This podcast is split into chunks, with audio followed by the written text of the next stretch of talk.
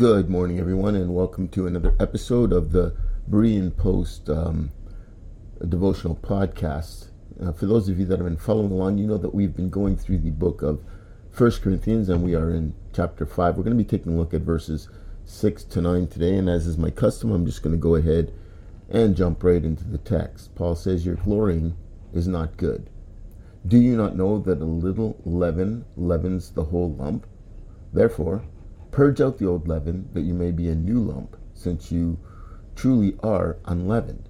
For indeed, Christ, our Passover, was sacrificed for us. Therefore, let us keep the feast, not with old leaven, nor with the leaven of malice and wickedness, but with the unleavened bread of sincerity and truth. So, uh, just to summarize what we want to you know what what we've been studying up until now, we know that there was sin in the church, and the problem was that um, in, instead of rebuking this abomination, they they received it. So in 1 Corinthians uh, 5 1 to 12, the problem of sexual sexual immorality within the Corinthian church is evident. Paul writes it's actually reported that there's sexual immorality among you, and that such sexual immorality is not even named among the Gentiles, that a man has his father's wife. And you're puffed up and have not rather mourned that he who has done this deed might be taken away from you. The passage reveals that the man in the Corinthian church was involved in an incestuous relationship with his father's wife. The situation was so severe that the Gentiles, the non believers, that this kind of behavior was considered even among them highly inappropriate. So in 1 Corinthians 5, um, verses 2 to 5, Paul continues, and you are puffed up and not have uh, not uh, you are puffed up and have not rather mourned that he who has done this thing might be taken away from among you. So Paul rebukes the church in their pride and lack of action in dealing with the sin in their community.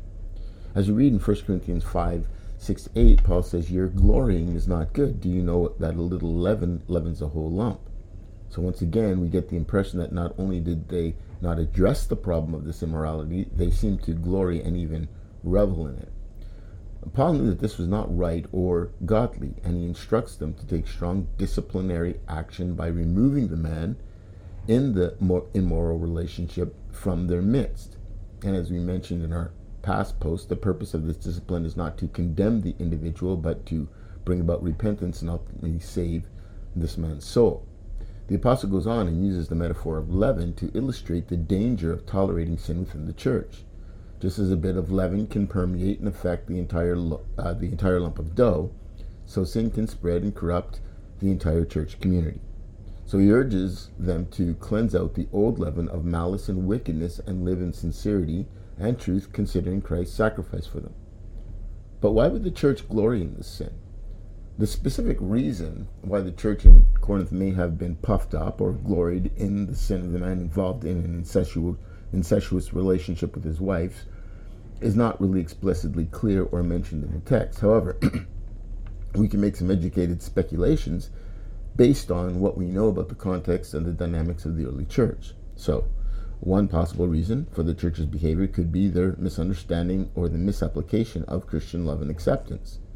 They, they may have misinterpreted the concept of grace, thinking that it meant that they should be tolerant and accepting of all people, regardless of their behavior.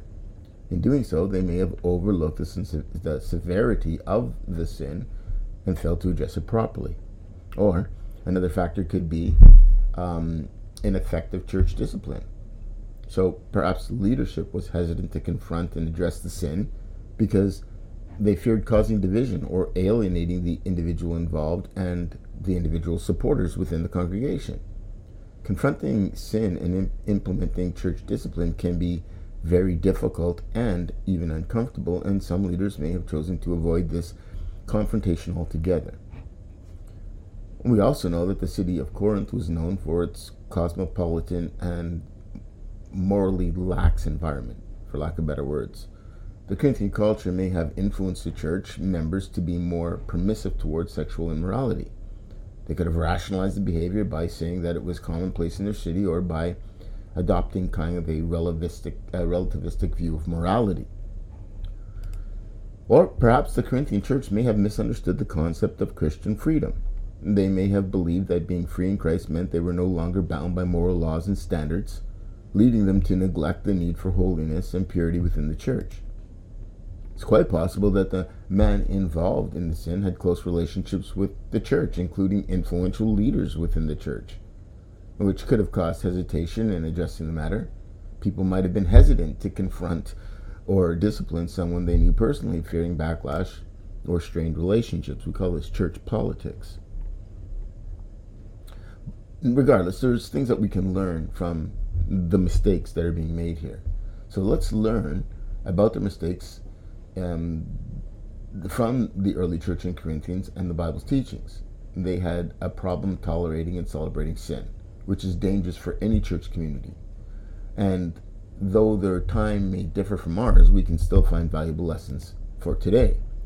We should be careful not to misunderstand Christian love and acceptance. While God's grace is for everyone, it doesn't mean we should accept sin without consequence. Love and accountability go hand in hand, and we must take sin seriously, dealing with it kindly and truthfully. Church discipline is crucial for keeping our church healthy and holy. We shouldn't avoid confronting sin or applying discipline because it might cause disagreements. Ignoring unrepented sin can spread and harm our church's spiritual well being. As followers of Christ, we need to stand firm in God's word and be a positive influence in the world with in a world with lax morals. We shouldn't let cultural influences shape our beliefs or weaken our commitment to righteousness. Freedom in Christ doesn't mean we can do whatever we want without considering moral responsibility. We should avoid misunderstanding Christian freedom and remember that being a Christian calls for us to live with holiness and with righteousness. When there's sin in our church, we must act with integrity and love, even if it involves people we know. True love cares for everyone involved, including the one caught in sin. And we can learn from the early church's experience and aim for a church marked by genuine love, unchanging truth, and brave discipline. By staying connected to God's Word and praying, we can face the challenges of our time while staying faithful to our callings as followers of Christ.